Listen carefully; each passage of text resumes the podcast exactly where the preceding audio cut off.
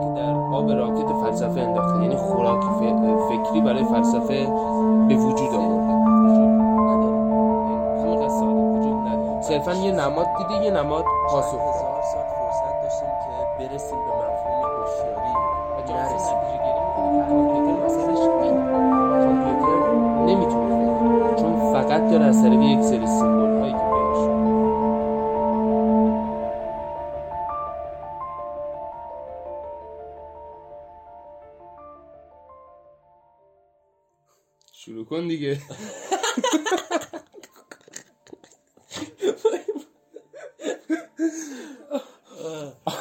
آقا سلام. اپیزود سوم از قسمت سوم پادکست و اتفاقی که خیلی جالب بوده و قرار شده که از این به بعد به احتمال زیاد اینطور رقم بخوره اونم اینه که با امیر وفایی قرار پادکست بگیریم. و وفایی از بزرگان چی متالوژی متالوژی متالورژی. متالورژی. هستن و علوم شناختی می‌خونه برای ارشد و بسیار و بسیار بچه nerd یه در زمینه consciousness که consciousness هم قرار موضوع این اپیزود و احتمالا اپیزودهای بعدی باشه. چیزی که خیلی سریع بخوام بگم اینه که من و امیر داشتیم صحبت می‌کردیم که آقا نظریه محور بریم جلو یا فیلسوف محور؟ که اصلا بف- بفهمیم هوشیاری چیه راجب چیه. و جفتمون به این نتیجه رسیدیم که فیلسوف محور یا دانشمند محور خیلی بهتره. یعنی هم به نظام ذهنی ما کمک می‌کنه و همین که شما متوجه میشید چه فیلسوفی چه گفته و در نهایت دستبندی ها انجام میشه. این از این. اگر می‌خوای چیزی بگی بگو که دیگه گفتنی ها گفته شد. سلام و عرض ادب خدمت شنوندگان عزیز. دیگه ارزم به حضورتون که آه یه چیزی رو من بگم این وسط. آقا من چیز دارم سوشل انزایتی دارم. هر موضوعی که احساس کنم یه نفر دیگه قرار گوشش بده توش توپق استرس همه اینا هست.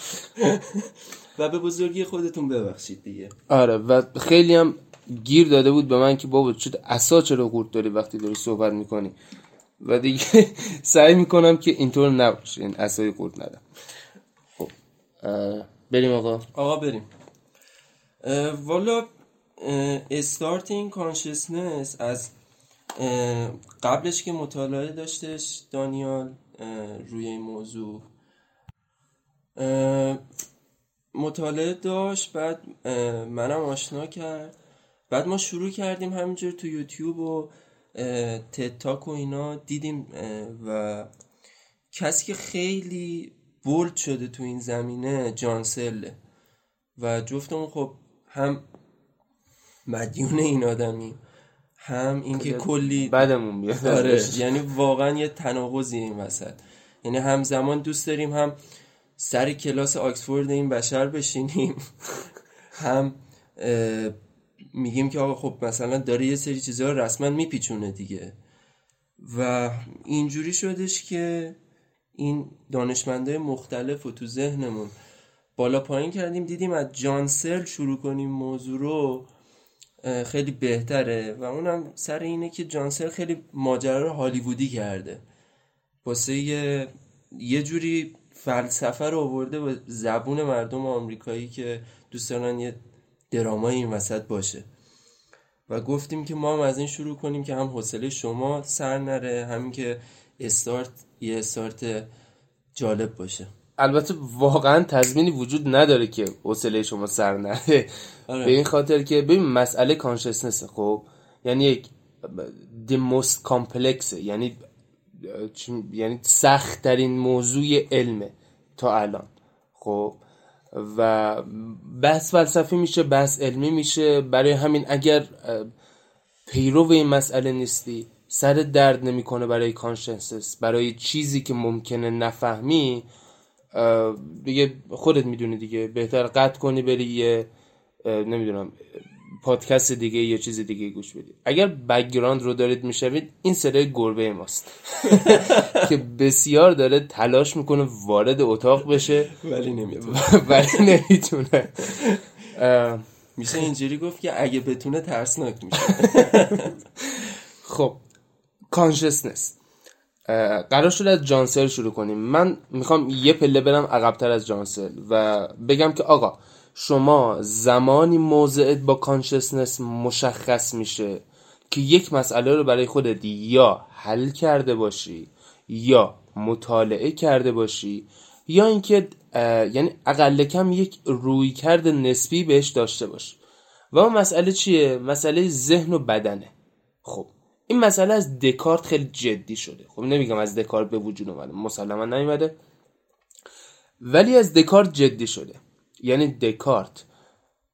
واقعا نمی‌دونم چه فوش نثار این بشر. آقا چی آخه بیان می‌کنه؟ خودت نمی‌تونه حلش کنی. یعنی عملا یه چیزی گفته خودش گفته که آقا ببخشید دیگه من از دستم بر نمیاد. به این سوالاتی که شما از من می‌پرسید جواب بدم. ولی خب یک یک در واقع موجی بوده که در آب راکت فلسفه انداخته. یعنی خوراک فکری برای فلسفه به وجود آورده. و اونم مسئله ذهن و بدنه. دکارت خیلی ساده. می‌گفت آقا یه ذهن داریم که یک کیفیت و جوهر متفاوتی داره از بدن که کارهای پردازش عالی مثل فکر و اینا رو انجام میده. یه بدن هم داری که این وسط حالا کارهای مکانیکیت رو انجام میده. خب؟ این مسئله رو برای خودتون حل کنید. من موزم میگم روی این مسئله. امیرم میگه و بعد وارد فاز بعدی مسئله میشه. موضع من اینه که چیزی به نام ذهن وجود نداره. یعنی همین ساده وجود نداره. و چیزی که ما باهاش درگیر هستیم مسئله مغز و بدنه نه ذهن و بدن.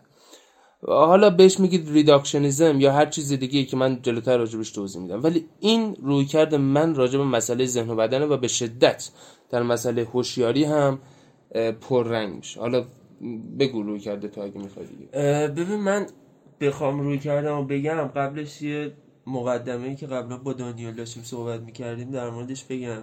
اینکه آقا ما به این رسیدیم که آقا یه روی کردی از تو روانشناسی و نوروساینس به نام رویکرد رفتارگرایی. آقا اینا خیلی موجودات منطقی بودن. آقا من با علم مثلا 50 60 سال پیش آمریکا نمی‌دونم اون نورون چیه. خب؟ ولی رفتار رو می‌بینم. پس خودم رو خلاص می‌کنم فعلا از نورون و میرم سراغ رفتار. و خداییم به نتایج جالبی رسیدن با, با... خیلی خوب کار آره. و موجودات منطقی بودن و حالا شما اسمشو بدبینی می‌ذاری اسمشو واقع گرایانه می‌ذاری. آقا طرف به این رسیدی که آقا من عمرم محدوده و خب نرد علمم. nerd علم روانشناسی و مغزم. پس بیام اون چیزی که واسم مبرهنه انجام بدم. برای منم الان اینجوریه. آقا من الان چیزی رو می‌تونم قبول کنم که حد اقل حد اقلش تو ضعیفترین چیز علمی case study ه دیگه. یعنی تو یه چیزی رو بگیری case study چیز کنی و مثلا نتونی هم تعمیمش بدی. حد اقلش این که آقا case study بتونه به من اثبات کنه. ذهن اینو نتونسته واسه من اثبات کنه. ولی این که چیزی به نام مغز وجود داره که این فهم ما رو حالا چه درست چه غلط به وجود آورده من اینو قبول می‌کنم که این وجود داره. ولی اینکه ذهن وجود داشته باشه حداقل حالا میگم بدبینانه نگاه کنیم شکاکانه نگاه کنیم من اوکی هم با این قضیه که فعلا مغز وجود داره برای من. خب قبل در واقع ضبط این پادکست من یه سری چیزا رو نوشتم. یعنی یه, یه چند تا ادله آوردم. ادله که میگم یعنی گزاره منطقی آوردم که آقا استنتاج می‌کنه برای من که مسئله ذهن مسئله کنسلیه در واقع. گزاره اول اینه که آقا برای اثبات وجود حقیقی ذهن ادله منطقی و علمی کافی نداریم. خب این گزاره اول. برای اثبات وجود حقیقی وجود حقیقی ذهن ادله منطقی و علمی کافی نداریم. گزاره دوم برای مغز ادله عینی و منطقی داریم. گزاره سوم ادله ها در تکافوی ادله با هم قرار ندارند. یعنی چی؟ یعنی اینطور نیست که استدلال های کسایی که به ذهن معتقدن زورش با کسایی که به مغز معتقدن برابر باشه. یعنی پر واضحه که شما شما یک گشت کوچک در تاریخ این مسئله بزنید بفهمید که ادله که مربوط به مغزه به شدت ادله مستحکمتر و علمیتر و با فراوانی بیشتری هستند بنابراین اخلاق علمی بر من حکم می‌کنه که وجود چیزی به نام مغز رو بپذیرم و ذهن رو از کاربرد و کاربست علمی بذارم کنار. خب الان بریم سراغ اینکه آقا جانسل کی بود یا اینکه بریم نه می‌خوای یه مختصری ازش بگو ببینیم آقا این جانسل یه پیرمردی الان بری سرچ یه پیرمرد درمونده قرقرویه که 89 سالشه. چیزشو مدیسن خونده کارشناسی و کارشناسی ارشدشو مدیسن خونده. ولی کن که دکترا رو رفته سراغ اون سوالی که برای ذهنش به وجود اومده و اونم فلسفه علم از دانشگاه زیبا و فرح انگیز آکسفورد. آرزوی هر جوان. بعد ارزم به حضورتون که این آدم بیشتر این آدم بیشتر استارت کارش اون که آقا شناختنش و این داستان ها با داستان زبانشناسیش فهمیدن و اتاق چینیش درسته؟ بله بله بله. حالا می‌خوای یه ذره اتاق چینی رو چون تو تسلطت بیشتر توضیح بده. ببین اتاق چینی در گوشی محکمی بود که جان سرل به الن تورینگ زد. از کجا مسئله شروع میشه؟ از اینجا که الن تورینگ اومد گفتش که آقا ماشین ها می‌توانند فکر کنند. بعد جان سرل گفت اه نه بابا اینجا کارت دارم. بعد جان سرل یک نقدی رو مطرح می‌کنه تحت عنوان اتاق چینی. یعنی چی؟ نظریه تورینگ اینه که آقا اگر شما ندونید خب که شخص مقابلتون کامپیوتر یا انسان قادر نخواهید بود که مکالمه خودتون رو با اون تشخیص بدید. یعنی قادر نیستید بگید که شخص مقابلی که داره با شما صحبت می‌کنه کامپیوتر یا انسان. یه نمونه خیلی ساده رو بهت بگم. برو گوگل کن بنویس Cleverbot. خب؟ اولین چیزی که برات میاد یه ربات هوشمنده که باهات مکالمه می‌کنه. من این کار رو با چند تا از زبان آموزام انجام دادم. یعنی بهشون گفتم فکر کن اولین بار داری با من مکالمه می‌کنی و شروع کن صحبت کردن. شروع کرد به صحبت کردن. هر چیزی که اون می‌گفت رو من توی اون box Cleverbot تایپ می‌کردم و جوابی که Cleverbot می‌داد رو به زبان آموزم می‌گفتم. پنج دقیقه این کار رو انجام دادم. بعد ازش سوال کردم که خب الان با من مکالمه داشتی؟ گفت آره. و گفتم نه. تو در واقع با یک ربات مکالمه داشتی. و کلی مثلا پشماش ریخته بود که wow such a wow این حرف. این این چیزی که الان تورینگ میگه. جان سرل میگه که الان تورینگ نتیجه می‌گیره پس ماشین می‌تونه فکر کنه. جان سرل میگه که نه عزیزم. بذار مثال برات بزنم. شما فکر کن یک چینی رو می‌بری در یک اتاق. یه لغتنامه بهش میدی لغتنامه نه یه کتابی بهش میدی و تو این کتاب نوشته که اگر این جمله انگلیسی روی مانیتور ظاهر شد شما بگرد توی کتاب اون جمله انگلیسی رو پیدا کن روبروش جمله چینی نوشته. اون جمله چینی رو بگو. و اون اون شخص مبارک این کار رو انجام میده. خب بنابراین جوابهایی که میده به چینی جوابهای کاملا متناسبیه. حالا ازتون می‌پرسن که آقا اون فرد آیا زبان انگلیسی رو فهمیده که داره به چینی جواب میده به صورت متناسب؟ آزمایشش دوتا چی داره؟ یکی اینکه شما به زبان چینی جواب میدی یک به زبان انگلیسی جواب میدی. ولی در هر صورت منطق اینه که آیا اون زبان انگلیسی رو فهمیده؟ یا اینکه صرفا بر اساس یک سری از سیمبل ها داره جواب میده. یعنی اصلا نمی‌فهمه که وقتی میگه که I'm fine and what about you نمی‌فهمه که این what about you یعنی چی. صرفا یه نماد دیده یه نماد پاسخ داده. و جانسل نتیجه گیری می‌کنه که کامپیوتر مسئلهش اینه. کامپیوتر نمی‌تونه فکر کنه. چون فقط داره از طریق یک سری سیمبل هایی که بهش گفتن به مسئله پاسخ میده. این از اتاق چینی جانسل آره مثالی هم که واسش می‌زنه میگه آقا شما یه حالا از هر جای جهان دو سه تا آدم جمع کن و حالا کنار همون رباتی که تو اتاق چینی بوده بذار و از اون دو سه تا آدم بپرس آقا نظرتون در مورد رودخونه میسیسیپی چیه؟ خب آمریکاییه که مثلا ایالتش نزدیک این رودخونه بوده چه می‌دونم خاطرات ماهیگیری با پدر مرحومش به ذهنش میاد چه می‌دونم خاطرات دبیرستان رفتنش به یادش میاد. یه استرالیایی صرفا می‌دونه که مثلا میسیسیپی توی ایالت فلانه یه چینی هم که مثلا نرده می‌دونه که مثلا دو میلیارد و دیویست نو آبزی مثلا توی این دریاچه وجود دارن.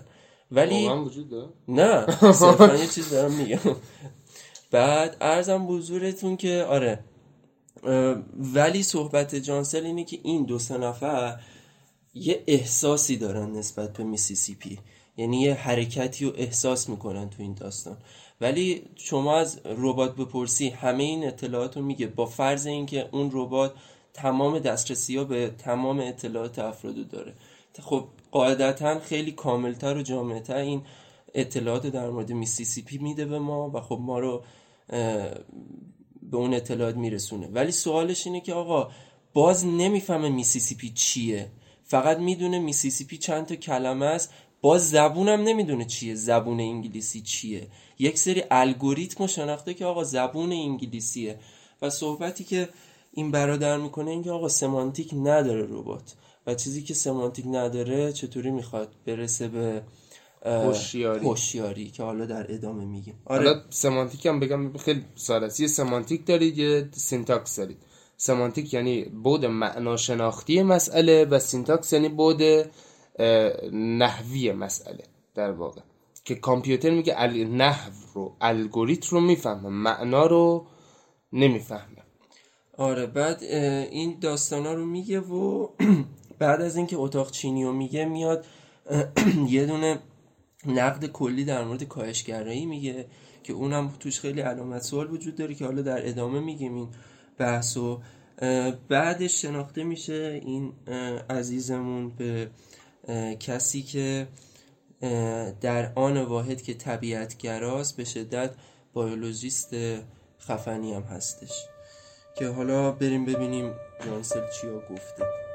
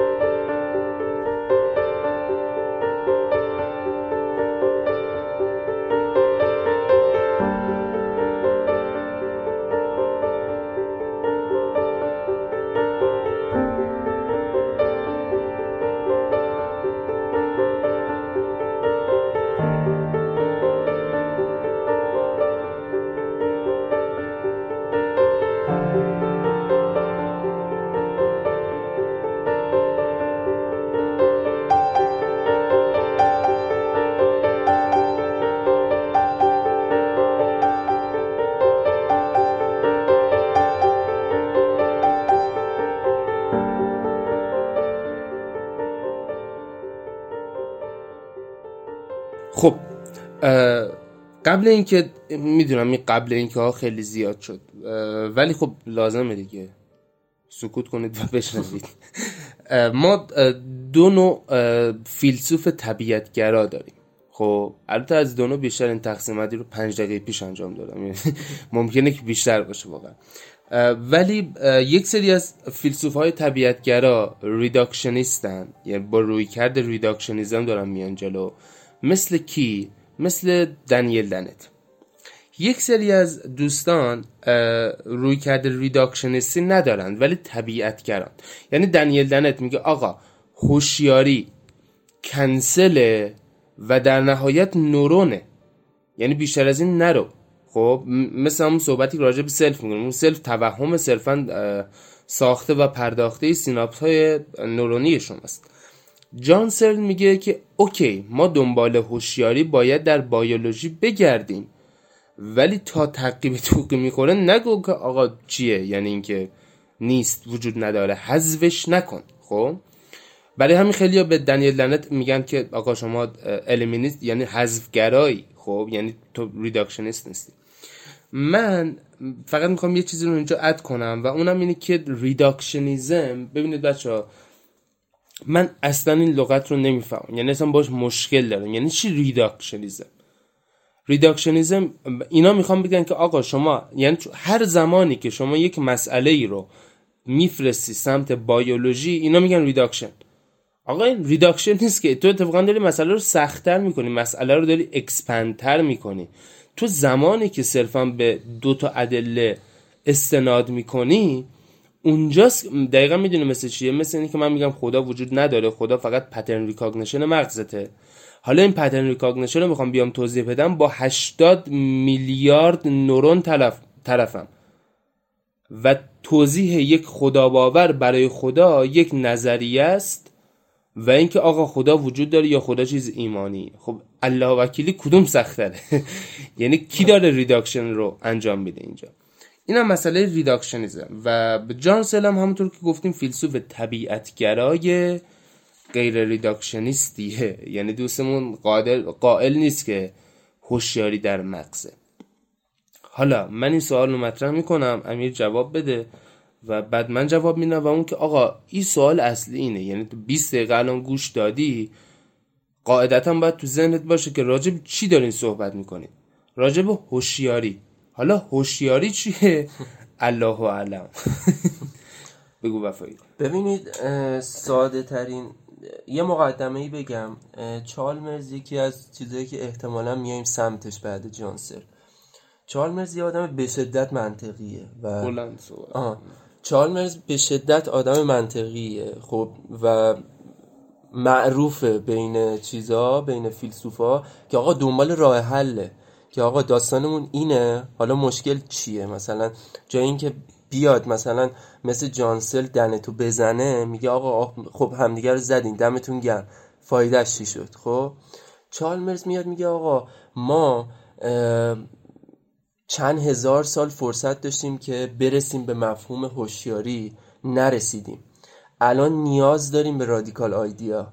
خب این رادیکال آیدیا چی می‌تونن باشن؟ خب بعد میاد ساده سازی می‌کنه مطلب و میگه آقا هممون قطعا وقتی که داریم زندگی می‌کنیم به این رسیدیم که انگاری که توی فیلم درونی وجود داریم زمانمون رو میگذرونیم خب که خودمون بیننده ایم و فهممون درکمون افعالمون رو می‌تونیم تاثیر تاثیر بدیم توی این فیلم. میگه آقا این میشه هوشیاری خب؟ ولی اینکه اینو چطوری ما expand ش کنیم و آزمایش علمی روش انجام بدیم این جای سوال ماست. که اوکی حالا inner movie یه. این inner movie یه از نورونامون میاد از ذهن میاد از چیز دیگه ای میاد که هنوز بهش نرسیدیم. یعنی علامت سوالا هی بیشتر و بیشتر میشه. تا اینکه به یه فهمی می‌رسیم علامت سوالا هی داره بیشتر و بیشتر و بیشتر میشه. والا چیزی که من خودم بهش رسیدم و فعلا مغزم و ساکت می‌کنه همین داستانی که آقا فعلا مجموعه نورونی دست به دست هم میدن. مثل اینکه آقا من دستم رو می‌برم بالا نورونای حرکتی مغز من یه firing ی رو انجام دادن. به این نتیجه یعنی بالا بردن دست من رسیدن. منم فعلا در مورد هوشیاری به همین inner movie یه قناعت کردم. و به نظرم چیزیه که اگه بشه روش کار کرد میشه این روش کار کرد. آره.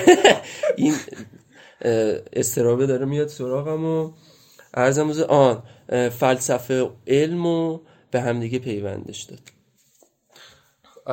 خب ببینید چیزی که من از هوشیاری برداشت می‌کنم واقعا و واقعا یک صفحه تاریکه. یعنی نمی‌دونم. الان تو هم بگو هوشیاری چیه؟ نمی‌دونم واقعا. چون اگر تعریف داشتیم که مسئله خیلی ساده بود. ولی تعریف نداریم ازش. چرا نداریم؟ چون اصلا توی منطق ما میگیم آقا دو تا از شروط تعریف اینه که تعریف باید جامع باشه تعریف باید مانع باشه دیگه. چهار تا فکر می‌کنم چهار پنج شرط داره. دوتاش اینه که تعریف جامع باشه. یعنی چی؟ یعنی تو وقتی می‌خوای هوشیاری رو تعریف کنی باید یه جوری هوشیاری رو تعریف کنی که تمامی ابعاد هوشیاری رو در بر بگیره.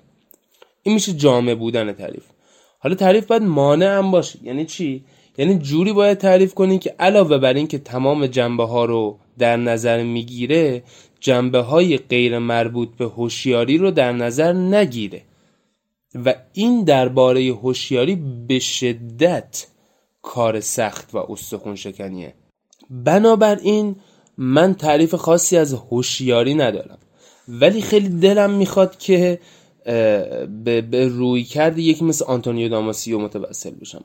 یه رویکرد biological خوشگل صرف توضیح دهنده کاربردی و واقعا جوابه رویکرد یکی مثل آنتونیو داماسیو حالا این که رویکرده چیه کاری نداریم خب؟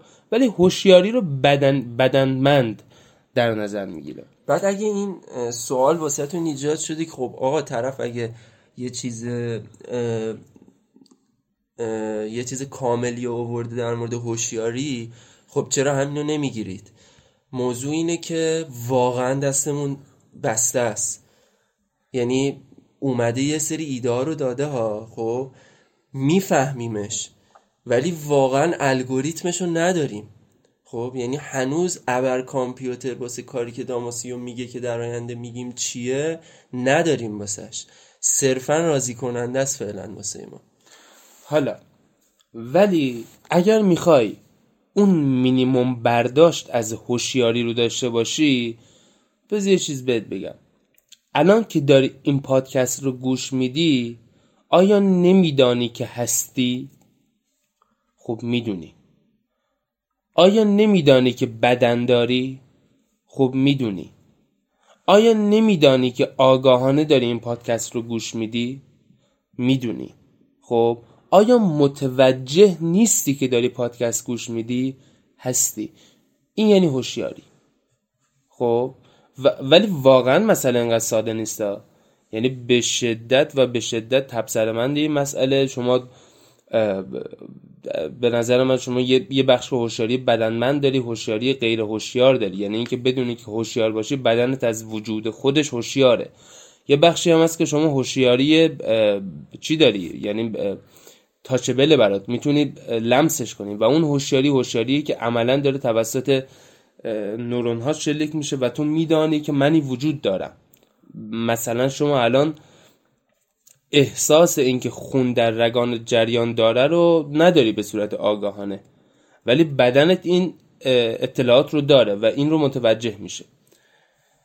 ولی به صورت کلی هوشیاری دو تا وجه داره بچه ها اون دو تا وجهش که بهش میگن intentionality intentionality یعنی یک یک لغت انگلیسیه که در فارسی دو جور داره ترجمه میشه. یک قصدمندیه و دو حیثیت التفاتیه. خیلی ترجمه های و قصدمندی یعنی اینکه آقا اگر این پادکست رو داری گوش میدی نیت این رو داری که پادکست گوش بدی. قصدمندی. حیثیت التفاتی یعنی که با یک هدفی و متوجه با یک هدفی التفات داری توجه داری به این پادکست. این دوتا از ویژگی. من میگم بریم سراغ جانسل دیگه. آره. می‌خوایم از یک کتاب بسیار معروف جانسل شروع کنیم به نام اختیار و عصب زیست شناسی.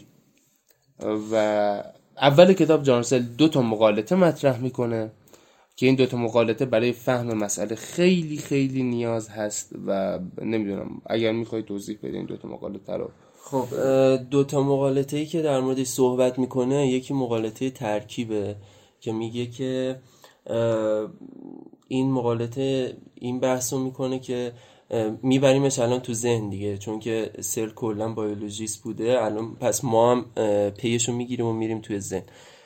مغز عوض می‌خوام. میگه که آقا دلیل نمیشه چون نورون فهم هوشیاری نداشته باشه یا ما بهش هنوز نرسیده باشیم هوشیاری در مجموعه ای از نورون ها که میشه مغز به وجود نیاید. و مقالطه برعکسش میشه مقالطه تقسیم.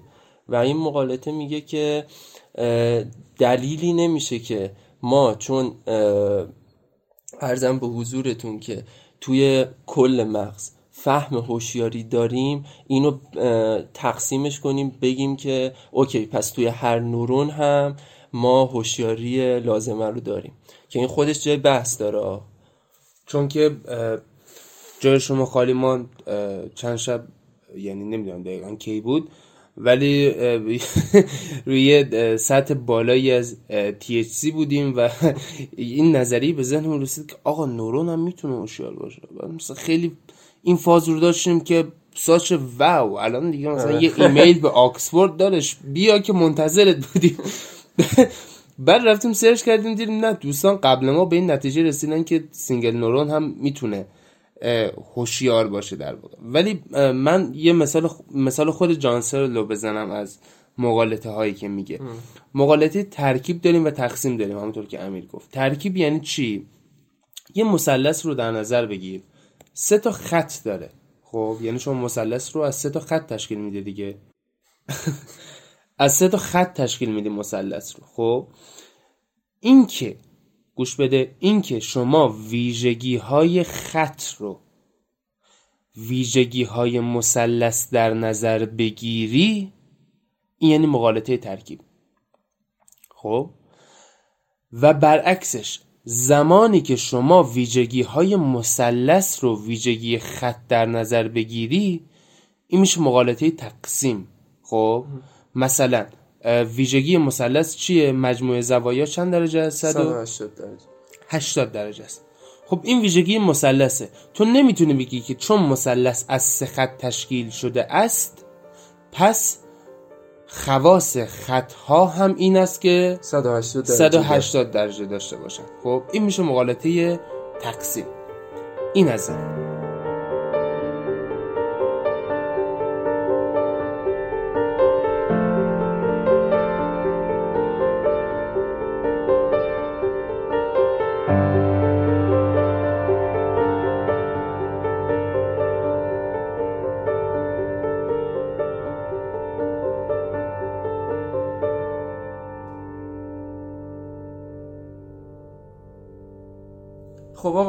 در مورد اینکه اساس فلسفه سرل چیه گفتیم.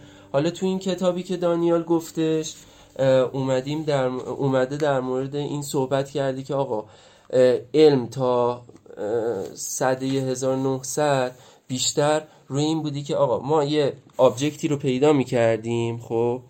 بعد یه سریا بعد اون object می اومدن کار شکاکیت روی این object رو انجام می‌دادن.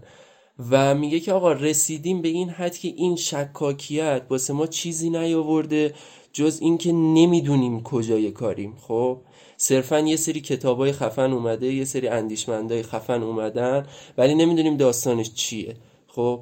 و اینجوری شده که مثلا گوگل و فیسبوک بیشتر دنبال اینن که با الگوریتماشون به یه چیز financial و منطقی برسن. اصلا دنبال این نیستن که آقا هوشیاری چیه و در ادامه بشر این هوشیاری بهش می‌رسیم یا نه. می‌دونی یه گسستی انگار اتفاق افتاده بین فلسفه و علم که آقا کسی که بایولوژیسته غلط می‌کنه مثلا در مورد فلسفه صحبت کنه. و تقریبا هم این سایه افتاده رو این داستان ها و میاد میگه که خب ما اینا رو می‌ذاریم کنار در حد عقل من سر من شش تا بنیان واسه فهم این مسیر که نهایتش میشه فهم آگاهی در نظر می‌گیرم. که میگه اگه این شیشتا رو ما بتونیم روش مسلط بشیم روی هر موضوع دیگه هم می‌تونیم مسلط بشیم. چون که آگاهی بیس همه چیزه.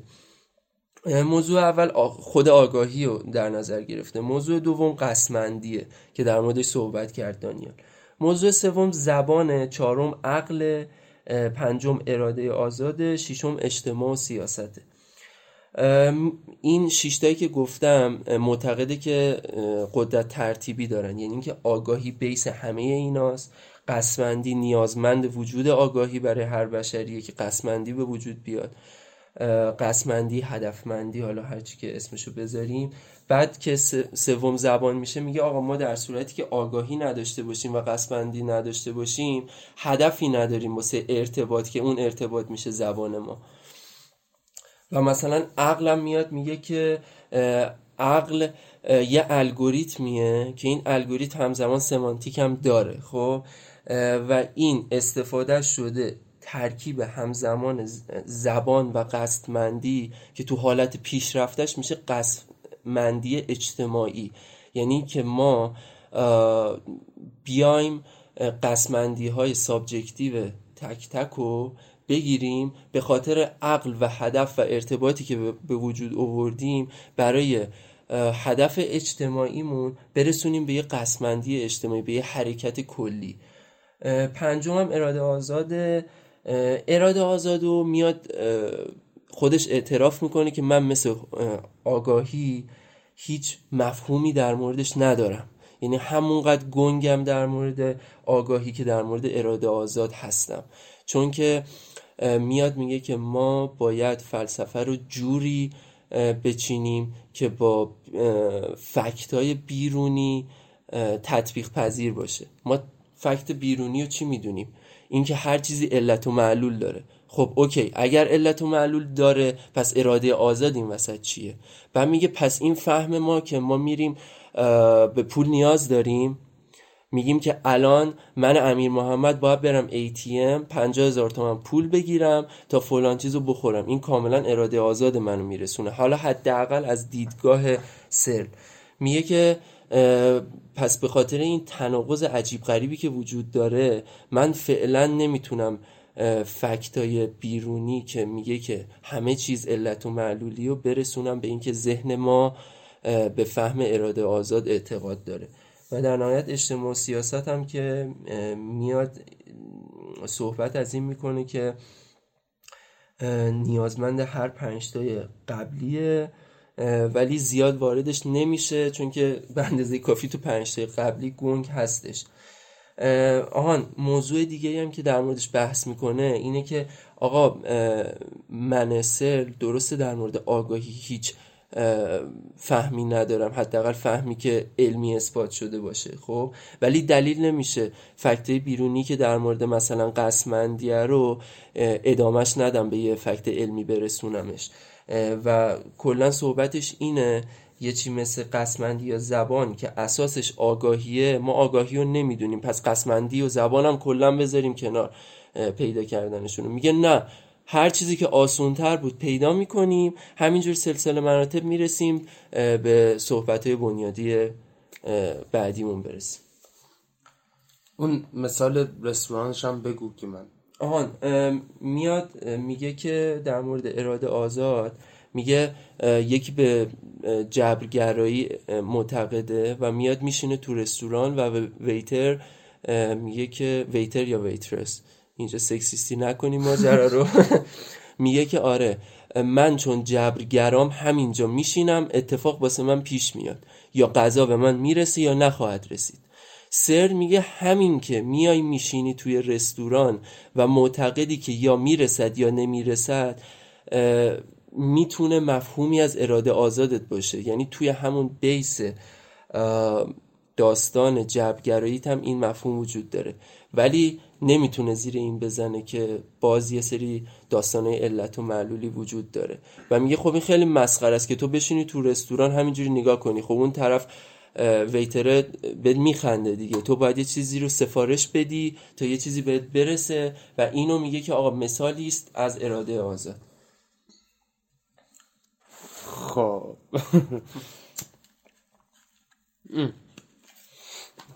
ببینید اینجا دیگه یکم سرلو باید اذیتش کنیم چون که به نظر من داره راهی رو میره که نباید بره.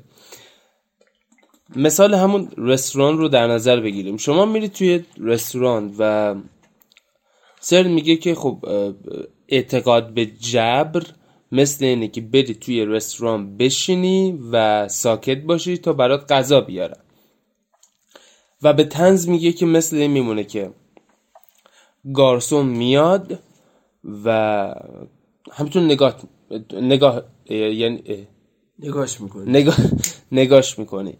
و وقتی میگه چی می‌خوای میگه که من معتقد به جبرم هر چیزی که پیش بخواد بیاید میآید و همچین چیزی. و با خنده میگه و مردم هم میخندن و حرف خودش رو به صورت هیجان مداری به ثبت میرسونه. ولی مسئله اینجاست که نه هیچ ربطی نداره که شما معتقد به جبر باشی و بری رستوران و حرف نزنی. یعنی به بچه چهارم ابتدایی مگه داری جبر اختیار رو یاد میدی؟ مسئله جبرگرایی این نیست. یه ویدیو خیلی جالبی داره رابرت ساپولسکی که من صلوات بفرستم وقتی اسم اینو میارم. ایشون معتقده که آقا بذار مثال برات بزنم که اراده آزاد نداشتن یعنی چی؟ ساپولسکی میگه که اصلا اراده آزاد کنسل مسئله خب؟ شما تماما رفتارات جبریه. ولی میگه چجوری جبریه؟ تو صبح بیدار میشی و یه لباسی رو می‌خوای بپوشی که بری محل کاره. و این لباس رو میپوشی و میری خب؟ و پیش خودت میگه که من این لباس رو انتخاب کردم. ولی در اصل چه اتفاقی افتاده؟ در اصل اتفاقی که افتاده اینه که دیتا های فرهنگی خب؟ کانتراستی که مثلا رتینای تو می‌تونه بفهمه. و تمام و تمام چیزها دیتاهایی که از رسانه گرفتی و همه اینها در نهایت تو رو به این فهم میرسونه که آقا شلوار این رنگی با اون بلوز اینا ترکیب خوبیه پس من میپوشم. و در نهایت میگه که تصمیم خودم در صورتی که بابا دیتا از جای دیگه ای اومده. شما اینجا تصمیمی نمی‌گیری. مسئله جبر اینه. این نیست بری, بری رستوران و صحبت نکنی. اینه که وقتی میری رستوران و میگی که می‌خوام استیک بخورم این استیک خوردنه به این دلیله که مثلا یک سری سیناپس ها برقرار شده که آقا مثلا شما داشتید دو روز پیش از یک خیابونی رد می شدی یک تبلیغات subliminal برگر دیدی یا استیک دیدی و رفتی اونجا الان استیک می‌خوای. و فکر می‌کنی استیک مال خودت انتخاب خودت انتخاب خودت در صورتی که اینطور نیست. خب این مسئله جبر و اختیار و این الگوریتم جانسل به شدت تکرار میشه. یعنی جانسل عزیز از خنده شوخی و هیجان در جهت اثبات صحبتهای خودش که لزوما منطق خاصی پشتش نداره استفاده می‌کنه. نکته بعدی که راجع به سرل وجود داره اینه که ایشون در صحبتهاش حالا به سر خیلی مبسوط می‌پردازیم. ایشون بزرگوار واقعا جای کار داره. میفرماید که عملا یعنی به این می‌رسه که آقا چون چیزی که شما برو گوگل تاکش رو ببین رفته اونجا کنفرانس داده و مردم میان صحبت می‌کنن سوال می‌پرسن ازش بعد این سوالای مردم رو رد می‌کنه. خب؟ کار جانسل این شده که میگه آقا اون چیزی که شما میگید نیست کنسل ماجرا و اون چیز چون اون چیزی که شما میگید نیست اون چیزی که من میگم هست. و اینطوری خودش رو از ارائه ادله مبرا می‌کنه. یعنی نمیگه که آقا من میگم هست چرا هست. میگه من میگم هست درسته چون اون چیزی که تو میگی غلطه. خب, خب این مقالط است. و به شدت درگیر پارادوکسی به نام پارادوکس همپل که نمی‌دونم اگر تو این پادکست وقت بشه من این رو بیان می‌کنم. حالا به نظر من یکم کتاب رو بخوایم جلوتر ورق بزنیم می‌رسیم به یک مفهوم بسیار پررنگ در نظریه جانسل به نام مفهوم گسست. مفهومی به نام گپ که ایشون مطرح می‌کنه برای اینکه بگه آقا اراده آزاد آره هست. و دقت کنید بچه گیج نشید نگید که اراده آزاد چه ربطی به هوشیاری داره. امیر توضیح داد مسئله رو. اینها به شدت به صورت زنجیرواری به هم متصلن. یعنی شما اگر یک آبراه پیدا کنی که بگی اراده آزاد مستقل از استدلال ها و فایرهای نورونی وجود داره یعنی عملا راه رو برای پذیرش هوشیاری ذهنی یا فرا بایولوژیکال باز کردیم. حالا یکم راجع به گسستش بگو وفایی. خب آقا گسست و من میام با یه مثالی که خودش میگه تو کتابش با توضیح میدم.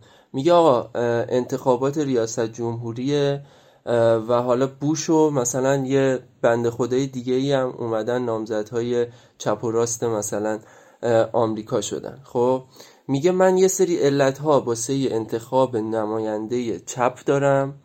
یه سری علت ها واسه انتخاب نماینده راست کشور دارم. ولی موقعی که می‌خوام برم توی اون قرفه ای که کد نماینده رو بنویسم به صورت هوشیارانه یک گسستی بین علتهایی که دارم و اون تصمیمی که می‌خوام الان بگیرم که کدوم نماینده باشه به وجود میاد. یعنی اینکه تو تو لحظه که می‌خوای کدو بنویسی و اقدام به تصمیم می‌کنی هیچ کدوم از علتها یادت نمیاد. صرف فعلی که می‌خوای انجام بدی واسد مهمه. و اینو مفهوم می‌ذاره برای اساس اراده آزاد و میگه که ما هر داستانی که می‌خوایم انجام بدیم هر قصدمندی که داریم یه سری علتا داره درست. خب؟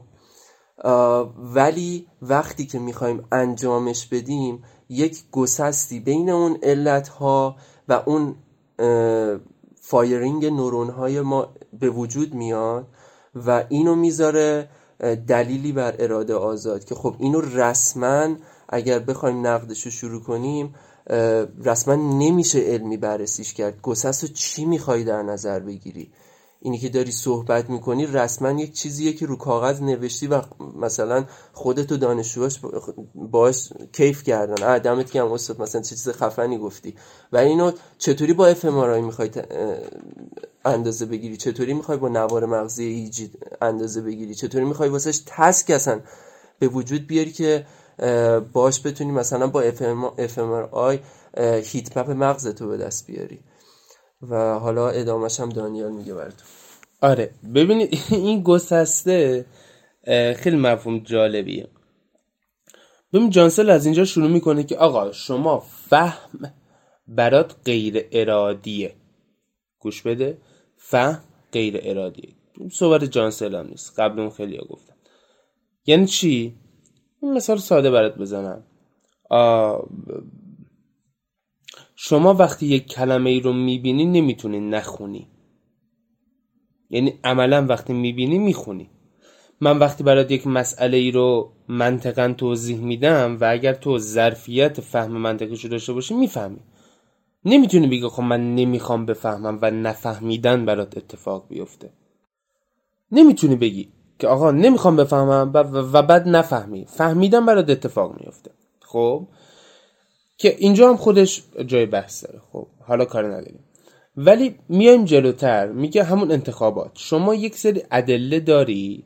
خب اون ادله فهم اون ادله برات به صورت غیر ارادی اتفاق میفته خب این که مثلا جورج دابلیو بوش رفته به افغانستان حمله کرده البته کی بوده ولی خب حالا مثلا یه کاری رو دابلیو بوش انجام داده.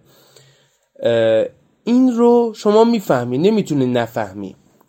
ولی موقعی که می‌خوای رأی بدی اون دلایل مجبورت نمی‌کنن که به دابلیو بوش رأی بدی. یعنی چی؟ یعنی اجباری وجود نداره. رابطه علی و معلولی نیست که چون اون دلایل هست قطعا و قطعا و ناچارن من به جورج دابلیو بوش رأی میدم. اینجا گسست اتفاق میفته یعنی ادله رو داری ولی اون ادله بار علی ندارن برات. یعنی الزام ندارن. خب در واقع واجب نمی‌کنن تو رو که به جورج دابلیو بوش رای بدی. اونجا گسست احساس می‌کنی. و جانسل میگه چون این گسست رو احساس می‌کنی بنابراین مفهومی به نام اراده آزاد وجود داره. خب حالا بحث اینجا به وجود میاد که آقا مگه تو هر چیزی رو که احساس می‌کنی باید واقعیت داشته باشه شما می‌تونی احساس یک شبه در پشتت رو داشته باشی. می‌تونی احساس وجود یک شخص خارجی در کمد خونت رو داشته باشی. آیا به این معنیه که چون این احساس رو داری پس اون مرد یا اون شخص وجود داره؟ خب قطعا خیره. ببینی وقتی الگوریتم استدلال رو در لول های پایین تر مطرح می‌کنی مسئله برات خیلی ساده میشه. ولی چون مسئله داره در یک لول بالای فلسفی مطرح میشه اونجا ممکنه یکم اذیت بشی که بگی که او پس راست میگه دیگه. نه راست نمیگه لزوما. خب یعنی شما احساس گسست ربطی به این نداره که ببین بازم همون الگوریتم داره تکرار می‌کنه. یعنی میگه چون احساس گسست می‌کنی پس حرف من درست است. و چه ربطی داره؟ ممکنه من احساس گسست بکنم ولی راهی که من احساس گسست می‌کنم یه چیز دیگه باشه. یا اصلا دلیل احساس گسست یک چیز دیگه ای باشه. و اصلا اینکه من احساس گسست می‌کنم رابطه منطقی با این نداره که من اراده آزاد دارم. خب؟ این این صحبتیه که راجع به گسست میشه و نقدیه که راجع به گسست وارد میشه. من حالا صحبتم اینه که وفایی پنجاه دقیقه شده تقریبا دیگه. و ادیت و اینا هم بزنیم پنجاه خورده دقیقه. نزدیک یک ساعت شده که صحبت کردیم راجع به جانسل و لوازمات. و به نظرم باقیش رو بریم اپیزود بعدی راجع به این مسئله. آره امیدوارم که خوشتون اومده باشه. از بامزه بازی اولمونم راضی باشید.